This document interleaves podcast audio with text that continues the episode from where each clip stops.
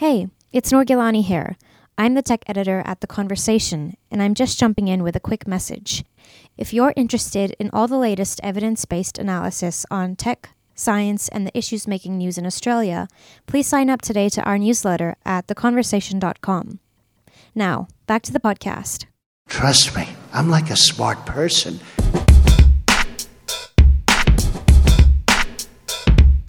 From The Conversation, this is Trust Me, I'm an Expert, a podcast where we ask the academic experts to surprise, delight, and inform us with their research. I'm Sunanda Creagh.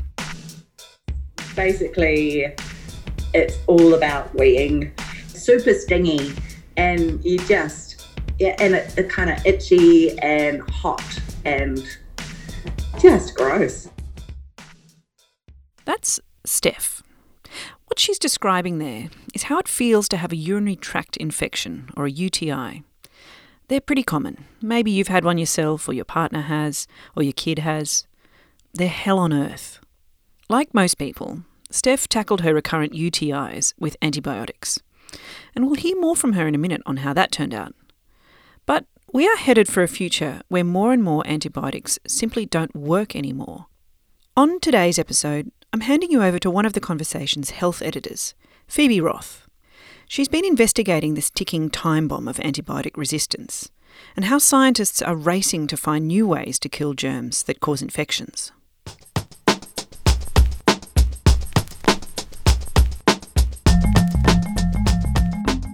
Many people believe that antibiotic resistance is when your own body becomes resistant to antibiotics, but this isn't actually correct.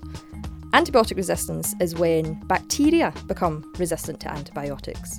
So, this means that even if you've never taken antibiotics in your whole entire life, you can still be infected with an antibiotic resistant bacteria. That's Laura McCaughey. My name is Laura McCaughey, and I'm a microbiologist, and I work at the University of Technology Sydney in the I3 Institute, which is Infection, Immunity and Innovation. You might think the problem she's describing there antibiotic resistance, is something to worry about in the distant future, but it's already having a deadly impact today. The number of people dying globally from antibiotic resistant infections is round about 700,000 people a year. And if you think about it, eh, that is equivalent to 32 Boeing 747s crashing every single week and killing everyone on board. That's a staggering number. If that happened in the aviation world, there would be immediate action. There would be outrage, flights would be cancelled, people wouldn't fly unless it was absolutely necessary. However, as these antibiotic resistance deaths are only occurring in hospitals or mainly occurring in hospitals and in isolated cases, so no mass event like a plane crash, then they're going somewhat unnoticed. Did you get that? The number of people dying globally every week from antibiotic resistant infections is equivalent to 32 Boeing 747s full of people. And if that sounds scary, the projections for the future are even scarier. With our current trajectory, it's estimated that by 2050, there'll be more than 10 million people a year die from drug resistant infections. And that number is more than is currently killed by cancer. So it's a staggering thought.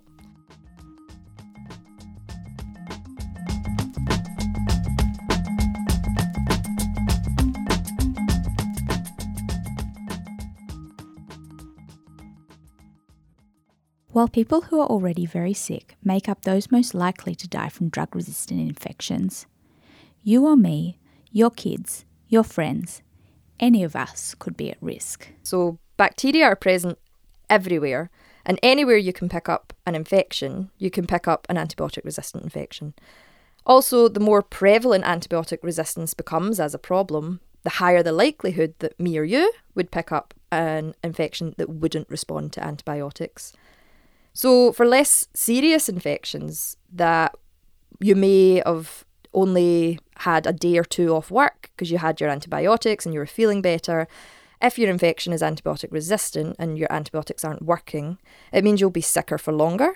You'll require more time off work, which has both economic and financial repercussions. You'll need to take more expensive medications, and these may have more unwanted side effects as well, um, which you wouldn't want. Um, And the risk of complications and death for these less serious infections also increases when the infections are drug resistant. Although we may associate antibiotic resistant infections with mainly hospital settings, antibiotic resistance has the potential to affect anyone of any age in any country. So, the sorts of infections you go to your GP for could soon become much harder to treat. Let's go back to Steph, who chatted to Sunanda about her experience with recurrent urinary tract infections. If you've ever had one, you'll relate to what Steph is talking about here. Horrible things that so many women tend to get. It's one of those horrible things that seems to be more common in women than men, thanks science. Uh, but it's basically it's all about weeing and how often you feel like you need to go and then when you do go it's really stingy it's often for me comes with a fever as well and you just feel really horrible and gross and everyone says just drink lots of cranberry juice, you'll get through it. Um, but it's, I, I don't know. I feel like that's a bit of an old wives' tale myself. Uh, so I was getting these every six to eight weeks um, at, at a certain point in time. So, Steph was going back to her doctor for antibiotics each time she got a UTI. But eventually, her doctor put her on a continuous course of low dose antibiotics. I ended up um, you know, going there every time, each time paying to see the doctor, getting another dose of antibiotics, taking the antibiotics, hoping it would work. And it just got to be a pain in the ass. So I worked with my doctor to find another solution. And the solution was actually to go on antibiotics full time. So there's one treatment that you can do for UTIs that you know are, are constantly flaring up is to take a really low dose antibiotic um, every day. So I started doing that, but then I also just started getting wary of the fact that if I'm taking this low dose antibiotic all the time, then what would that do um, to to my body's reaction to other antibiotics if I needed it for something else? Um, so in the end, I took myself off it. Um, and weirdly enough, haven't had any UTI since then. Uh, so yeah, fingers crossed, touch wood. But um, it kind of just made me realize that there's got to be other ways of doing this than to constantly be taking a strain of antibiotic.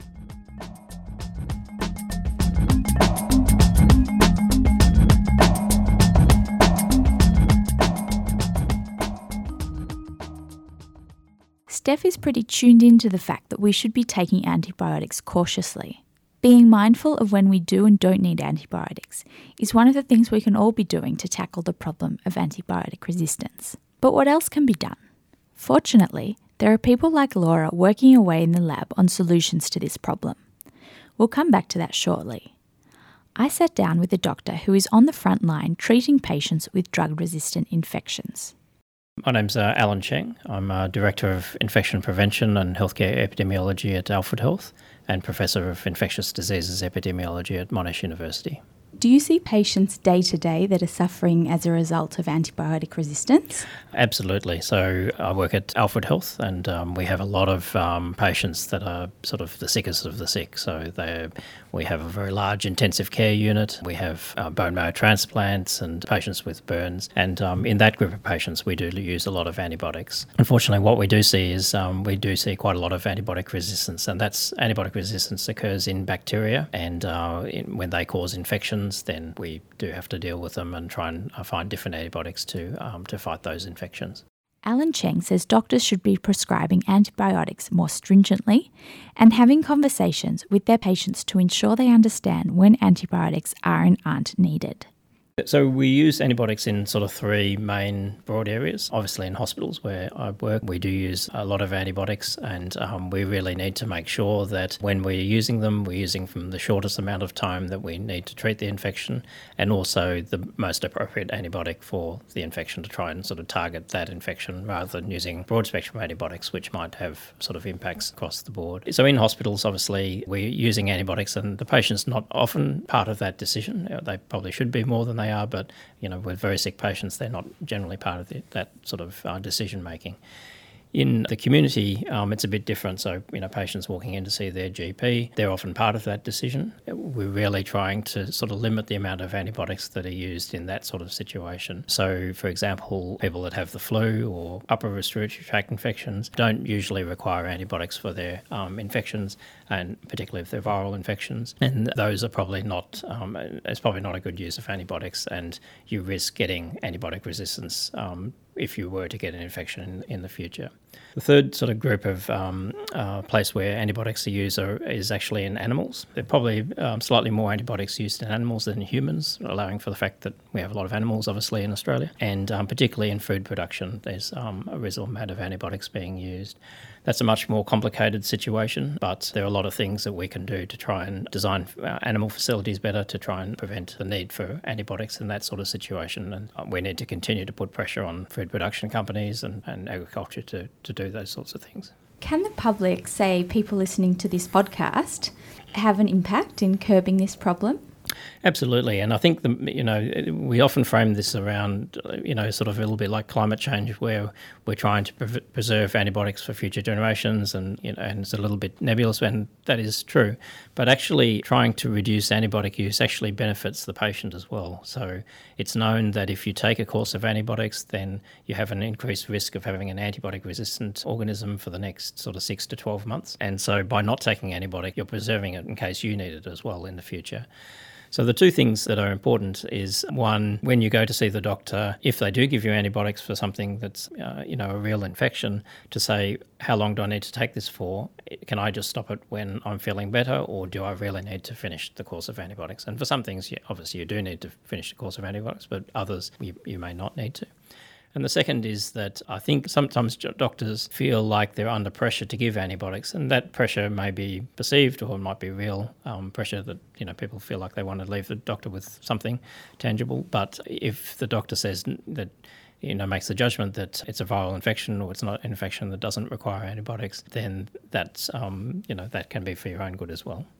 In recent years, we've seen the emergence of superbugs, including Salmonella typhi, Mycobacterium tuberculosis, and several others I'm not even going to try to pronounce the names of. I wondered what the next big superbug on the horizon is. So the one we're really dealing with at the moment is called CPE, which is um, carbapenemase resistant enterobacteriaceae, a sort of very complicated uh, bug. So this is um, bacteria that are quite common in the bowel and um, would be a very common cause of uh, urinary tract infections, so E. coli and Klebsiella and so on and they've acquired a, a, resistance to our last line antibiotics, so carbapenem um, antibiotics, which are uh, sort of very important uh, class of antibiotics. So we're seeing sort of a fair number of those in Australia. Uh, we're also seeing those coming in from um, overseas, so people that have been overseas bring these back with them, and that's sort of the infection that we're probably most worried about at the moment.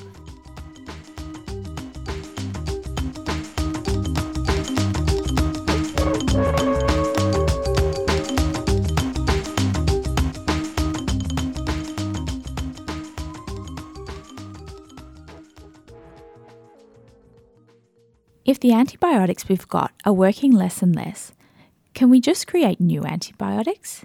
Here's Laura McCaughey again. Yes, so there is still the possibility to make new antibiotics. And there are some large pharmaceutical companies, some small biotechnology companies, and academic research groups working to create new antibiotics. However, the golden era of antibiotic discovery, which was the 1930s and 1940s, is long gone, and it's now actually very difficult to discover new antibiotics that work in a totally different way to the antibiotics we already have. And trying to find antibiotics that work in a totally different way is key to slowing the progress of antibiotic resistance. So, bacteria will always find ways to become resistant to any antibiotics that we develop because they've been doing it for billions of years. But if we can come up with something they've not seen before or they've not seen en masse before, it'll take longer for the antibiotic resistance that they do eventually develop to spread throughout the population. If we're just developing analogues or similar compounds to ones we've already got that might work just slightly differently, then the resistance will appear in the population much quicker. So it's very difficult to find antibiotics that work in a totally different way because in the 1930s and 40s and up to about the 1970s, we kind of found them all. Like, we went, this is great, we'll be doing this forevermore. And then, well, we realised that we can't just keep finding new ones. The issue as well is that developing a new antibiotic takes between 10 and 15 years, and it also costs billions of dollars. So it's very hard for pharmaceutical companies or bi- biotech companies to make their money back. And this is because, first of all, antibiotics are sold so cheaply compared to drugs like anti cancer drugs or heart medication. Yeah, antibiotics are sold for cents. Also, we don't take antibiotics for a very long time. We only take them for a week or 10 days or however long we're prescribed. Whereas for some chronic illnesses, you're on medication for the rest of your life. So there's a long sale period there. And then, thirdly, we're now trying to ask people to stop taking antibiotics. Don't take them unless you really, really have to. And stop using them in farming because you're making this huge problem. So, if we're now trying to say, don't use antibiotics, the pharma companies who are developing them are saying, but I want to sell lots of antibiotics. So it becomes really, really difficult to make your money back, especially when you've spent billions of dollars. So 20 years ago, there were 20 large pharma companies in this space because it was easier to make your money, and now there's only a handful. Um, so, yes, we can potentially find new antibiotics, but without the financial backing and other incentives, it's just not happening. I've heard of something called bacteriophages as a possible alternative to antibiotics. What are they?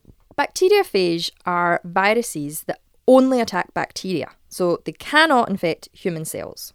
Once they attack a bacterial cell, they get inside of it and they replicate and make lots and lots and lots of more bacteriophage, and then they burst open, killing the cell as they burst out. Bacteriophage therapy, so using bacteriophage to treat infections in humans, was used in Eastern Europe before the discovery of antibiotics in the 1930s. But the success of antibiotics meant that bacteriophage therapy was put to the side by Western Europe until more recently. Bacteriophage is by no means a universal and easy um, to manufacture and administer as antibiotics are. Bacteriophage are specific for particular types of bacteria, unlike antibiotics that work on a whole range of different types of bacteria, um, including the good bacteria in your gut. So, for this reason, you need to know or to have a pretty good idea of what is causing your infection and what is making you sick before you administer the bacteriophage. So, also, bacteriophage are living organisms, so you can't formulate them into a tablet, store them for a few years, ship them around the world. Bacteriophage are much more a form of personalised medicine. Bacteriophage do have really good pros. Firstly, they will work against bacteria that are resistant to antibiotics, and that's what we need because for some people, there's now infections that just can't be cured by antibiotics. And secondly, it wouldn't kill all the good bacteria in your gut it would only kill the bad bacteria because these bacteriophage are specific for a certain type of bacteria. So that would keep your gut bacteria healthy and happy as you were treating the infection. So that's a really great point about bacteriophage. There are bacteriophage clinical trials going on in many countries for many different types of bacterial infections, and this therapy is being used in hospitals when all other antibiotics have failed although special permission is needed on a case by case basis because the use of bacteriophage for treatment in humans hasn't been approved by the Therapeutic Goods Administration in Australia or the Food and Drug Administration in America yet.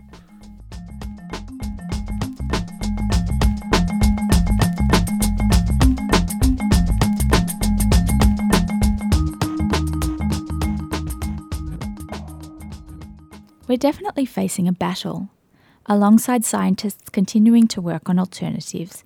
According to the experts, our best shot at reversing the trends of antibiotic resistance will be doctors working with the public to ensure we're only using antibiotics when we really need to. So it is really important because so much of our modern medicine is really based around being able to effectively treat infections. So all the other things that we do, treat cancers, you know, have organ transplants, you know, uh, have surgery safely, have uh, deliver babies safely. A lot of that depends on having effective antibiotics. And if we don't try and preserve these antibiotics, then that those gains that we've made over the last um, several decades will really be lost. If someone in the 1920s had been told about antibiotics, they would have marvelled at these medicines and they would have found our blatant disregard for them a dreadful and shameful waste.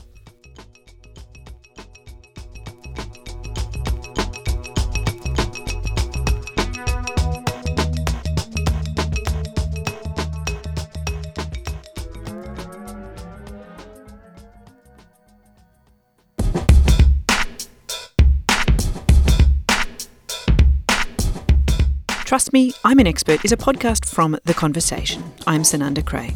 Special thanks today to Phoebe Roth for bringing us this episode, and to all the people who took the time to talk to us. Our theme beats are by Uncle Ho from Elephant Tracks, and we've used music in this episode by Poddington Bear. You can find full credits and sign up for our daily newsletter all on our website at theconversation.com. I'll chat to you soon.